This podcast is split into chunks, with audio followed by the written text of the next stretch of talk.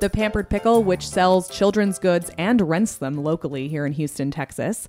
She has a service that will come to your home and outfit your baby or child which with whatever they need, which so many parents, especially of new babies, can relate to buying all that gear and then you don't have the right thing and this thing doesn't fit or that thing doesn't fit. So how amazing would it be to have a service come to you and give you the right stroller, the right car seat based off of what your needs are? That's what just a small bit of what the Pampered Pickle does. So now I'm going to turn it over to Chanda. Chanda, again, welcome to the show and um the thing that really amazes me the most about you is your bravery and how much you've overcome in just such a short period of time. And for all of our guests, I just want I want to hear from you about how about that moment when you came home and you knew there was something wrong with your daughter Sloan and what your journey's been like since then.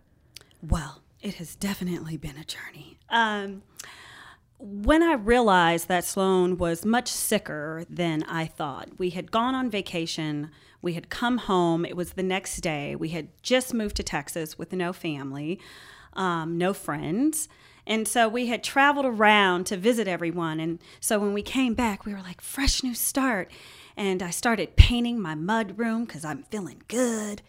And my daughter's just cranky and crying, and I had no idea what was wrong with her. So the next day is when I started noticing, oh, this may be a little more than just a common cold. What were the signs that made you feel that way? she was just, she was beyond cranky. Sloan is an excessive eater. She loves her food, it's her favorite pastime. And so um, she wasn't eating. She just looked really tired. Um, so I took my son at the time, he was four, five, four. And so we took him to school. And in the car, I told, I was talking to a friend of mine and I said, she has a weird rash that's kind of like on her stomach and going down her legs. And I was like, she just looks so tired and bad. I said, well, I'm gonna just get her home, let her take a nap. And then when I got her home, her fever started spiking. Um, she was spiking at a 104, 105. I thought I was checking her temper, taking her temperature wrong. I'm like, well, let's try her back. Let's try her neck. Let's and try everything was showing everything kept, kept high reading. So by that time, it was time to pick up my son. My husband comes home from work. I said, you know, let I'm going to take her to the ER. No, I called her pediatrician.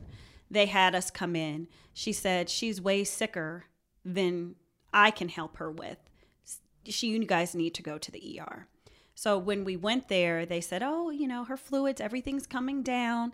She tested positive for RSV. They said it gets worse before it gets better. Um, I guess RSV is that sort of virus. So you were anticipating that she would get worse, and you were kind of told not to worry about that not happening. Not to worry about it. So they re- they you know released us. We went home.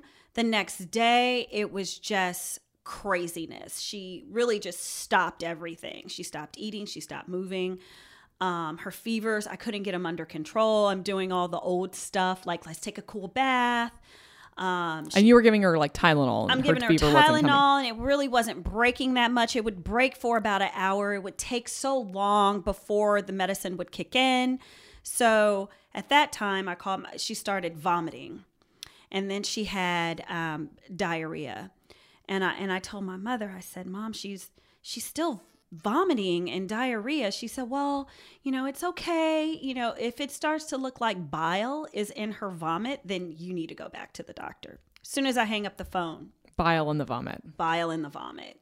So I rushed her back. Um, I kept, and by then I'm holding her when we walk in, and her arm, I mean, she, you can tell she was completely listless. She wasn't moving they saw her and immediately just took her and started working on her. And they said, okay, well, let's just sit here and just kind of see what happens. Um, so, since she wasn't holding anything down, the Tylenol went the other way, and then the fever started coming down a little bit. At that time, they said, okay, it looks like we have a more severe issue. Her fevers are out of control. We're going to admit you. And at that time, I was like, oh, okay, well, we'll, we'll be admitted. Everything will be okay. And it, after two days, then it was like, okay, well, we're still here. Um, and then it was just a flux of things. The doctors really didn't know what was going on since we had traveled to two different states and it was all around the Ebola breakout. Oh my. God. You must have been terrified. They were like, "Oh, you guys were in international airports." I'm like, "I was only in California and Atlanta. I right. You weren't in the uh, yeah, exactly. they were like, well, you know, we, you know, you guys were traveling there. You could have had exposure. So they, at that time, probably day three, they decided to put us in isolation.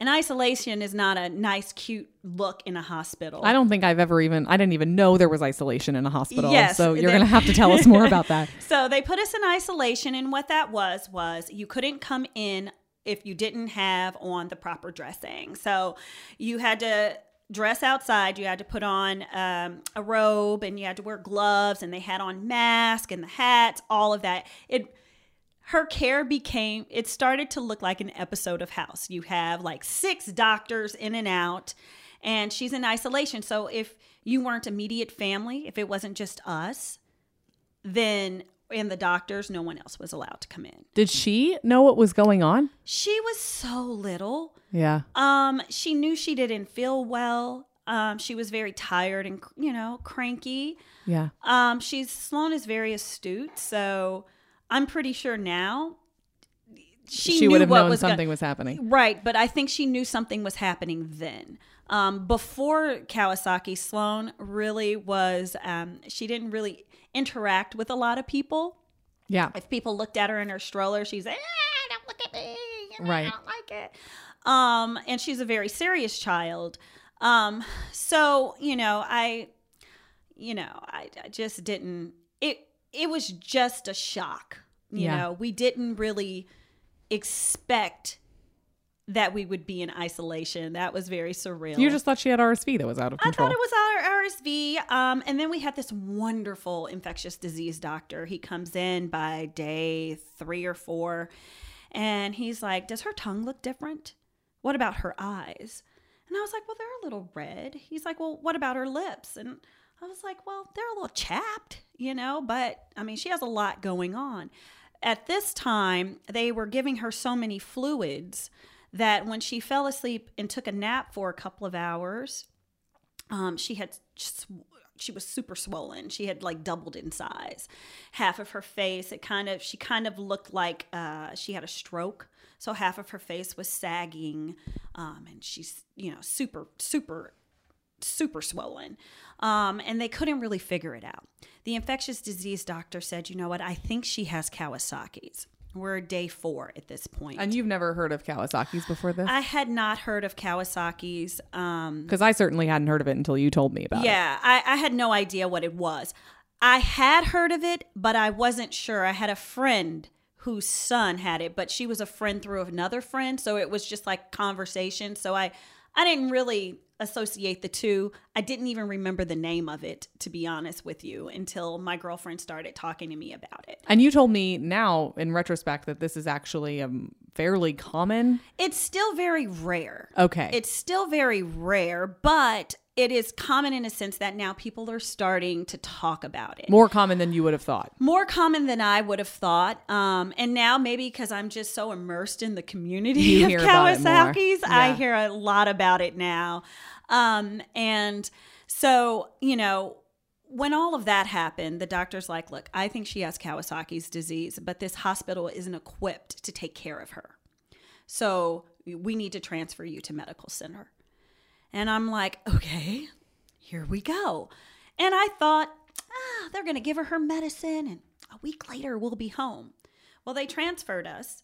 Um, I said, the other doctor thought it was Kawasaki's. And we're at day six. You know, if it is Kawasaki's, we really need to get the the ball rolling because at this point, I'm calling family members. We're all researching what this is, um, and you know, we were just trying to figure it out. We only thing that we did know definitively is that she needed to receive treatment within 10 days.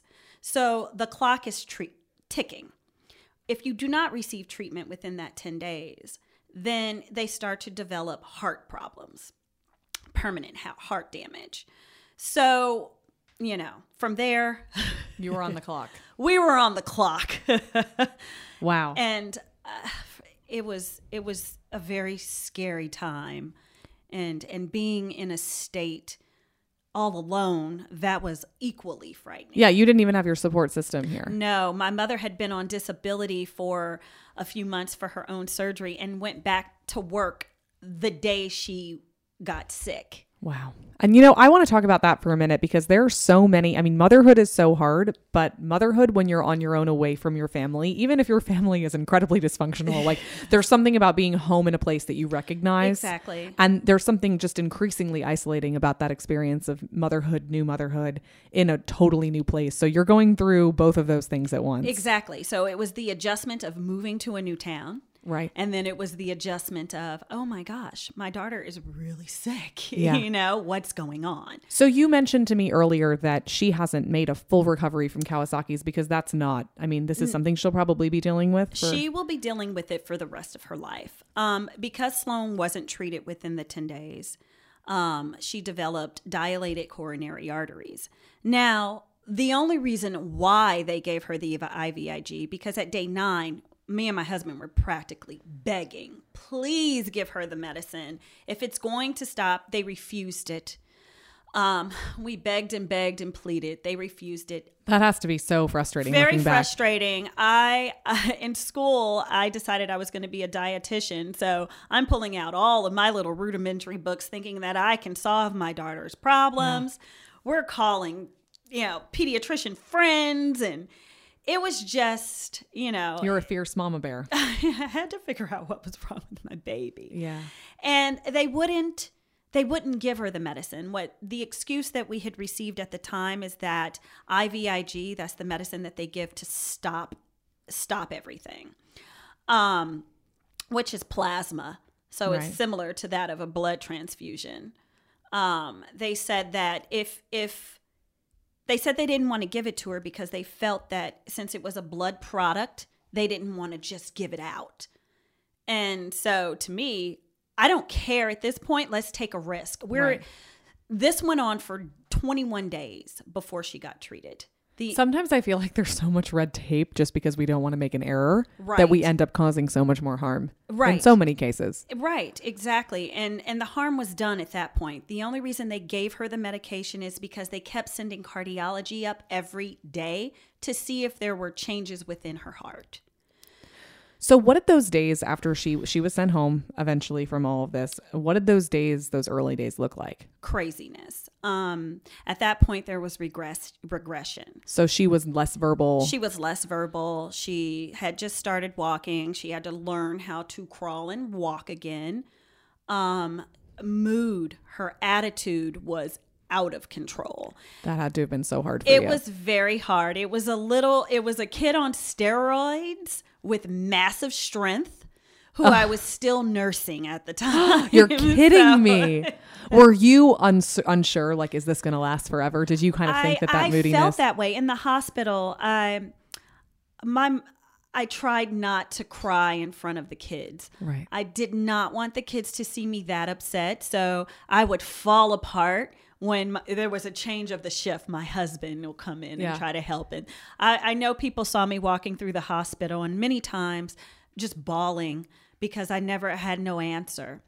And I know people were like, "What is wrong? This girl's her kid must have died or something." Because at that point, I had to get it out. Right. Um, and I thought to myself, this is never going to end. Are we ever going to get out of this hospital? Well, it's so hard to know, and no one can really tell and you. no one can really say. Um, but when we got home, we realized this they don't prepare you for what happens afterwards. Basically, we're going to give your kid IVIG. You know what the repercussions are of that and what will happen. And we're going to send you to a cardiologist for you to have your follow up care. But they don't tell you all the things that your child goes through um, the bone pain, the the rage, the fits, the the medication and the dosing amounts. They don't tell you all of that, and that you need all of these therapies afterwards. That you know, and another thing they didn't tell me was that when your kid has suffered for so long with high fevers, it delays their development. And Permanently. not permanently. Just for that time being. We are still dealing with that. She's six. Okay. So, So, what does that look like in a six year So old? in the in the beginning, in the beginning, it was it was she wasn't speaking, so there was speech therapy. There was occupational therapy for her to be able to get back up to snuff. There was echo appointments that we were going to in the beginning every week because when we were released from the hospital, they said that she had aneurysms.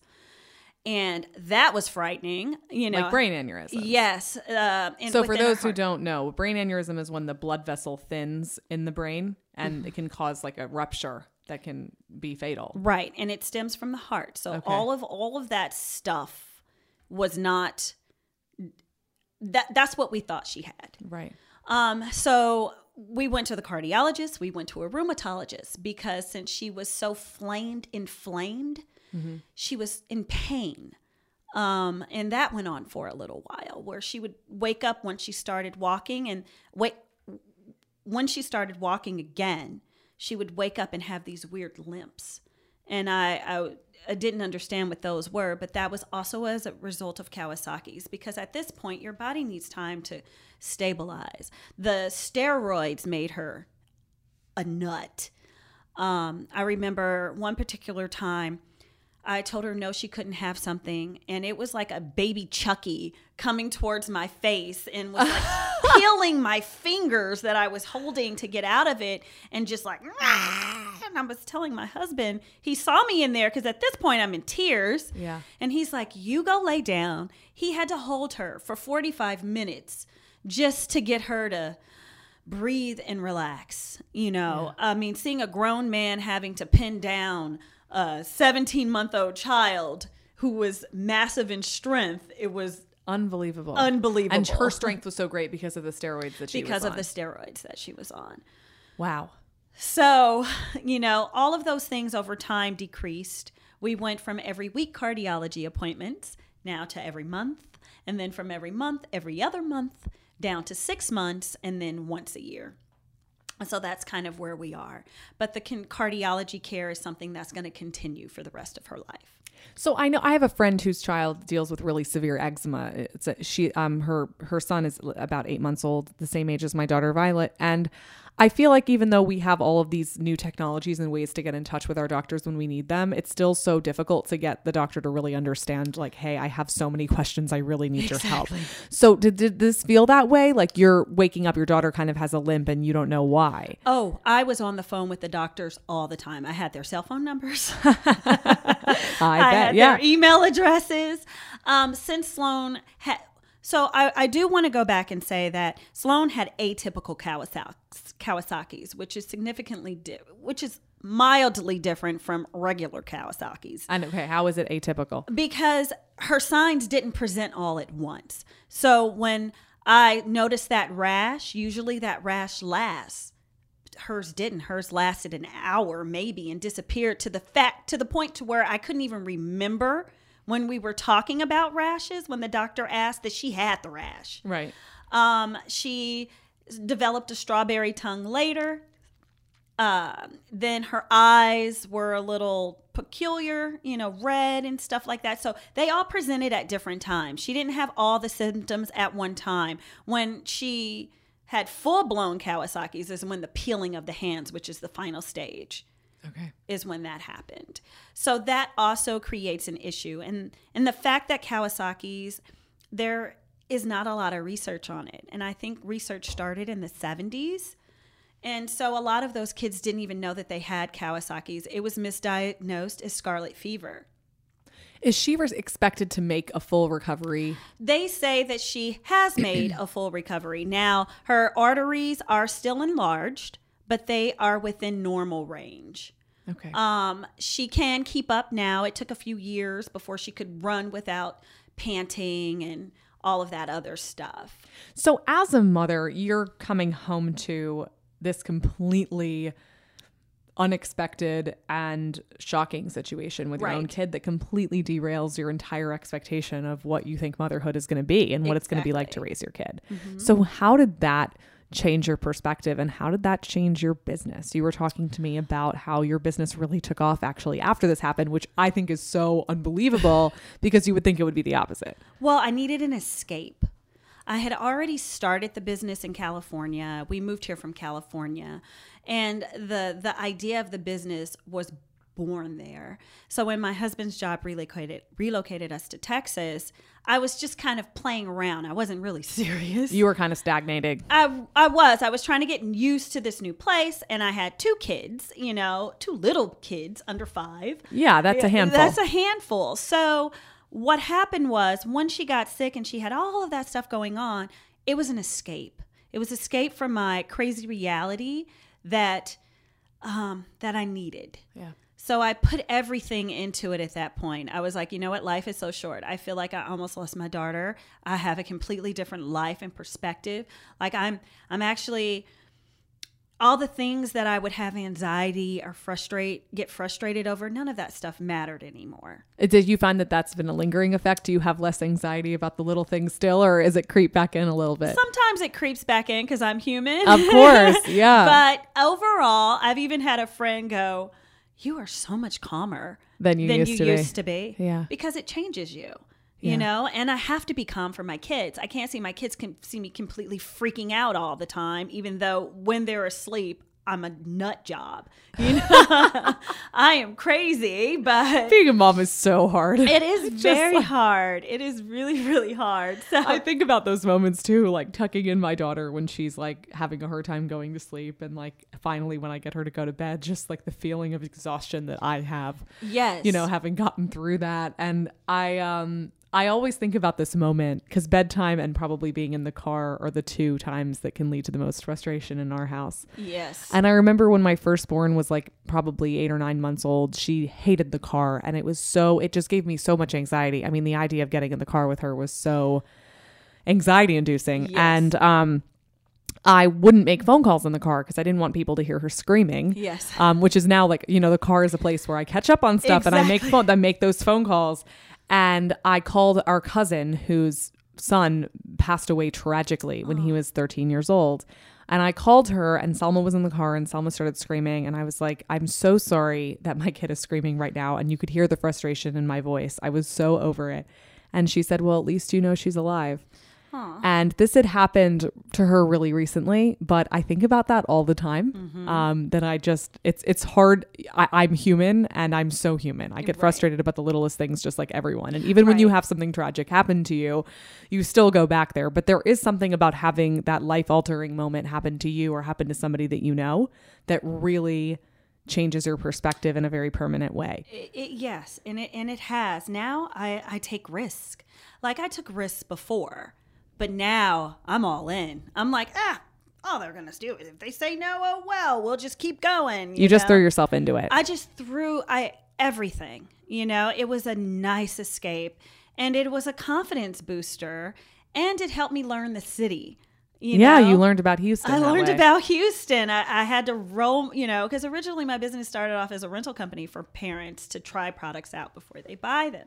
So it was just really nice. I would put her on my back and carry her and take her to my appointments and set up cribs and all of that stuff. So it was a nice experience for us too. That was outside of a clinical um, setting. Well, what I think is so cool is that you found something that you do that gives you so much joy. That this was the thing that you wanted to throw yourself into when you thought that like life's too short. Right. Most people, when we think about work, we're just like, yeah, if I'm on my deathbed, that's going to be the last thing I regret spending too much time on. But like you wanted to throw yourself I into wanted to because life is short, and I would forever wonder, oh, what would happen if I did that, or I should have done that, but I was too afraid to do it, and it- took out that fear because I had already just experienced something that was very fearful, um, that was frightening actually, and life altering. That you know, all that other stuff, all the other noise didn't matter.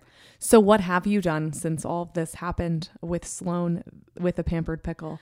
Sloan is now going. Tran- now Sloan wants to be a part of the Pampered Pickle. I, Of course. she wants to do it all. So now she is going to be um, the face more of it. She I love it. She loves all the things. She loves. She's such a. Uh, she loves her dolls. So anything related to doll stuff, the Pamper Pickle will have. Amazing. but my my son is also involved. He likes to help me clean it up and. How was he affected by all this? So you know. Th- for a long time, he was looking for a lot of attention because the attention had been placed for years on his sister. Right. So, you know, he had he had a lot of acting out, you know, and to make sure that we included him in in everything.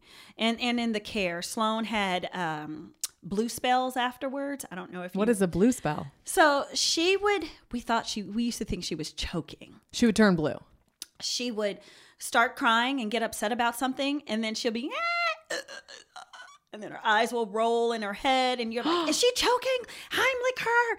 But no she would get so upset she couldn't control herself. And so it would look like she would seize out but in her hands you know her eyes would close and roll back. And then so what we had to do i took her to the doctor. I'm like what the hell is this?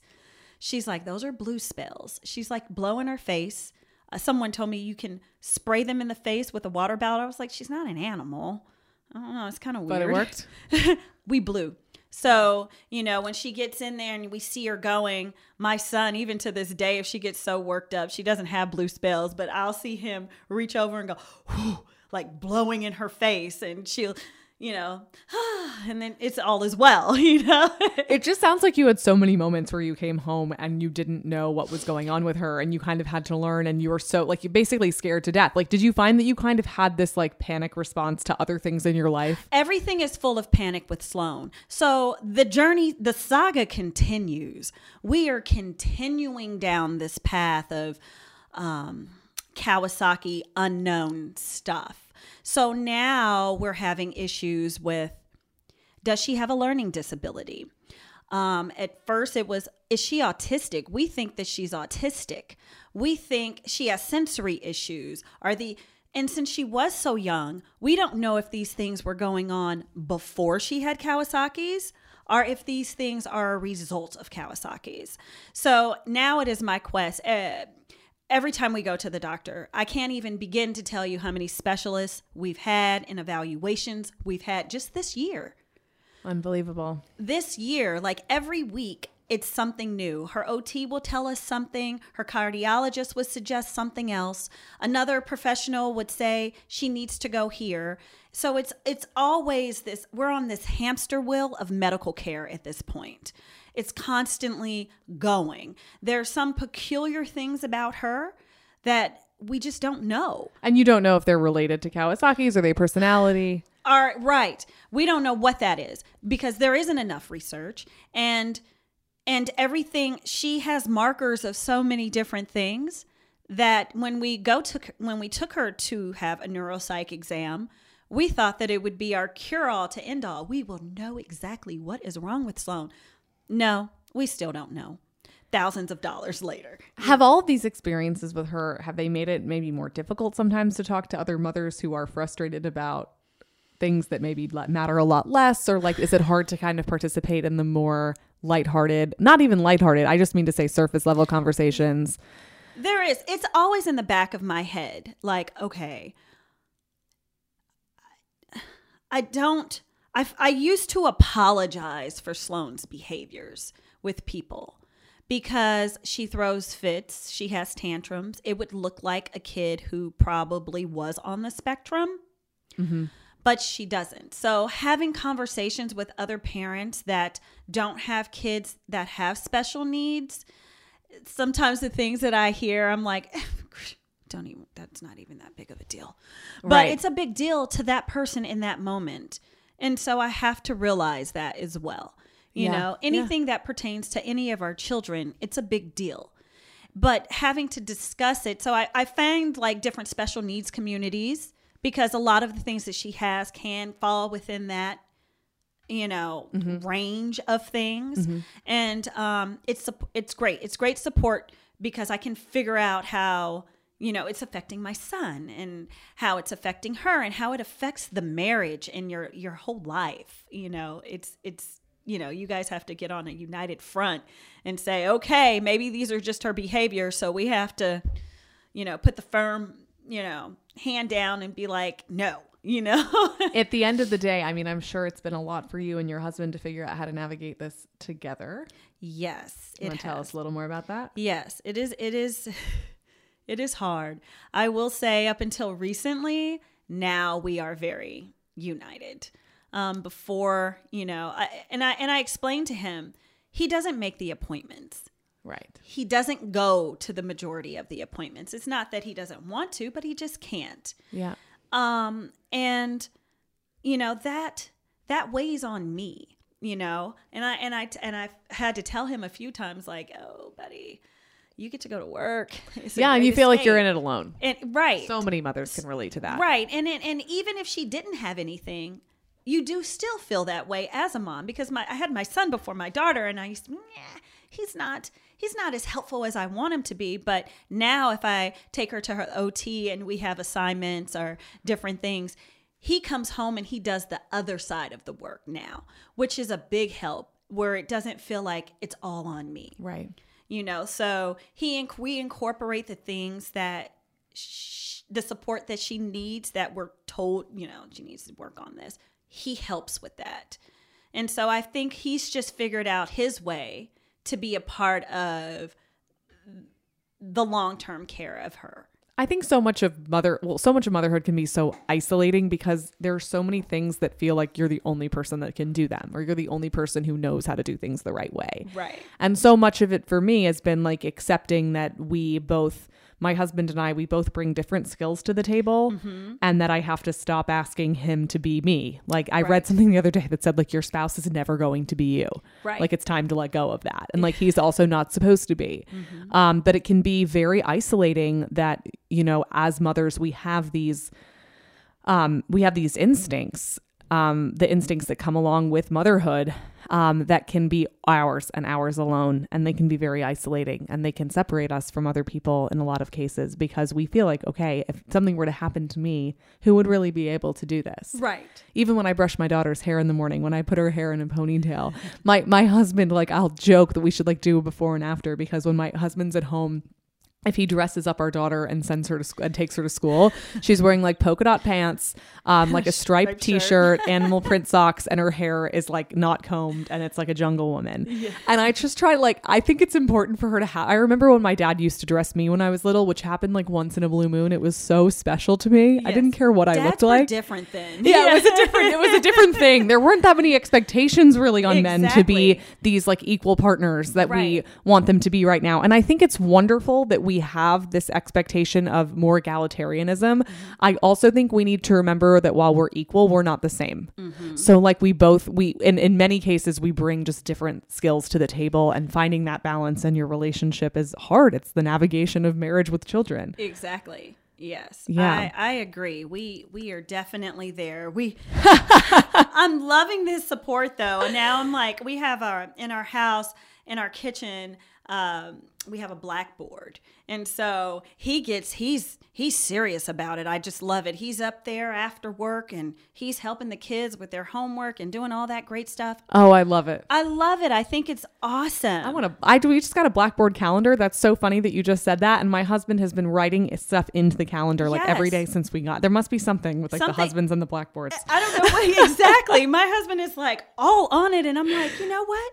This rocks because like four years ago, Yeah. he, wouldn't have never been that involved. But now it's it's great because it does take some of the frustration out. I am very I get very frustrated at homework time. It I is- can imagine. I haven't gotten there with my. I, my oldest is three, but I think about it, what it's going to be like, and it's like the equivalent of like me trying to get her to put her socks on in the morning. Right now, it's like homework time later. So- Exactly. So. all of those things, you know, I, I, I, I'm, I'm, I'm grateful for him being a part of the journey with me. yeah. You know, it's helpful, but I, I still have my tribe of women that I every week I'm like, it's another specialist referral, ah, constantly. So. That tribe of women just finding if, your tribe can be one person. Exactly. Let's just clarify, but like that one person. I have one. There's one mom in my life um, since Violet was born, who I just like, we have had our kids are two weeks apart. We've had such similar experiences with them. Our Mm-hmm. kids are like the same distance apart. And just having even one person to talk about those things with Exactly. is just so helpful. It is helpful. Yeah, my girlfriend, she and I are. She she when Sloan was in the hospital, she's like, okay. I have it all. Ask this question because I, I couldn't focus, you know. So she she helped me through a lot of it. And as a matter of fact, on the way here, we had a whole conversation about Sloan's care, and she said that is very fitting that you're going to this today. She knows she's like abreast of all the info. She knows all of it. If something were to ever happen to me, she will be able to give you a complete rundown of what's going on. That's amazing. you know, so that's helpful as well. So tell me more. I gave a little um, summary of what the pampered pickle does in the beginning, but I want to hear from you. Tell us about the pampered pickle. So the bam- the Pampered Pickle is a mobile baby boutique. We specialize in renting and selling baby gear and children's products.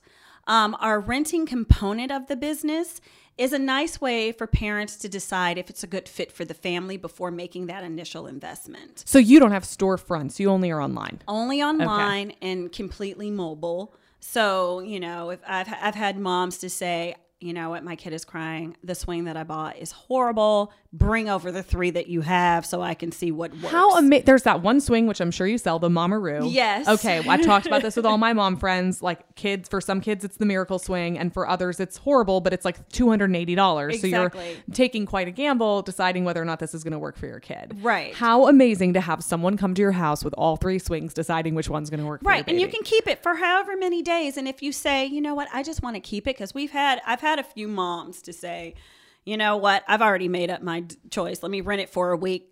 I've made my decision after day two. You know, come get the rest of this crap. We I'm keeping this. I know what I want, I yeah. want. I want to keep this. So in that case, we can either sell a brand new one, or you can keep the one that you rented. Whatever you want to do. Now the rentals are only in Houston. The Is rentals are only in Houston. Okay. We ship nationwide. Um, and so we do a lot of selling online. So we we have various brands, uh, strollers and car seats and things like that nature. And you'll come to somebody's home wherever they are, and you will like fit them for the right stroller. And car exactly. seat. Yes. So we have that concierge type of component built into it. So it, it makes it nice. Uh, Mom say, hey, you know what? I don't know what stroller I want. I've gone into the store, or they may have a younger child. So when your kid gets about two, you start Right. making that second one. So a lot of parents will say, I can't get to the store. Yeah. And try to figure out what I want. My kid is going to go ballistic. So I come over with my whole showroom Right. and show you which ones work and you can try it out you can run around with it you can put it in your car figure Really out see how it feels. what it feels like it feels different once you get these products home I have this fantastic stroller that nobody else has. It's the Peg Perego Agio. oh yes And it's so lightweight. People like, I mean, my friends all notice I can spin it around, I can get in any doorway. And a lot of them have this other stroller that's pretty popular that's very, very heavy. Heavy. And you wouldn't know that like that was going to be the case unless you tried it out. Exactly. And I, I also always tell moms like you have to absolutely have the car seat. You have to take your baby home from the hospital in the car seat, but you'd be surprised like how long you can go without a stroller necessarily and uh-huh. maybe wait to get it. So your service like really allows people to easily make that decision after they have a baby because it's so hard to go to a store with a new baby. It, it is. And that was the whole point. And my husband and I, we traveled a lot when we had our first child. I think my son might have been two or three months for the first flight. Sloan was three weeks old. So we were on the road a lot. And so I wanted things that when I, when I would travel, I would say, oh, why do I have to bring all of this stuff? It's so much stuff. So much schlepping, as we say. so much and we have the kids you know it's it's it's just too much so you can definitely now when i travel i see the new parents i'm like you got the breast pump you got this i'm like that is way too much come to houston girl I gotta tell you, traveling with a breast pump was like one of the reasons. I mean, like, listen, more power to you, but like, it was just it discouraged me from continuing my breastfeeding journey at many points because I was just like, this is so crazy that I'm like pumping in a hotel room right now. Like, it was just this giant like hulk of a thing, you Yes. know. Um, so what an amazing idea. Well, I am so honored to be able to share your story with more people, Chanda. And uh, if they want to find you and learn more about about you and the Pampered Pickle, they can follow you at the Pampered Pickle on Instagram. On Instagram and on our website, thepamperedpickle.com, and on Facebook. Fantastic. And you can get all that info in the summary of this podcast episode. And thank you all for joining me again for another episode of Look Ma No Hands. I'm your host, Laura Max Rose, and you can join us for new episodes every week. If you are enjoying this, don't forget to subscribe, give us five stars and a review. It really helps us get more listeners just like you hear all of our content for new mamas. We'll see you next time. Bye. Mama, mama.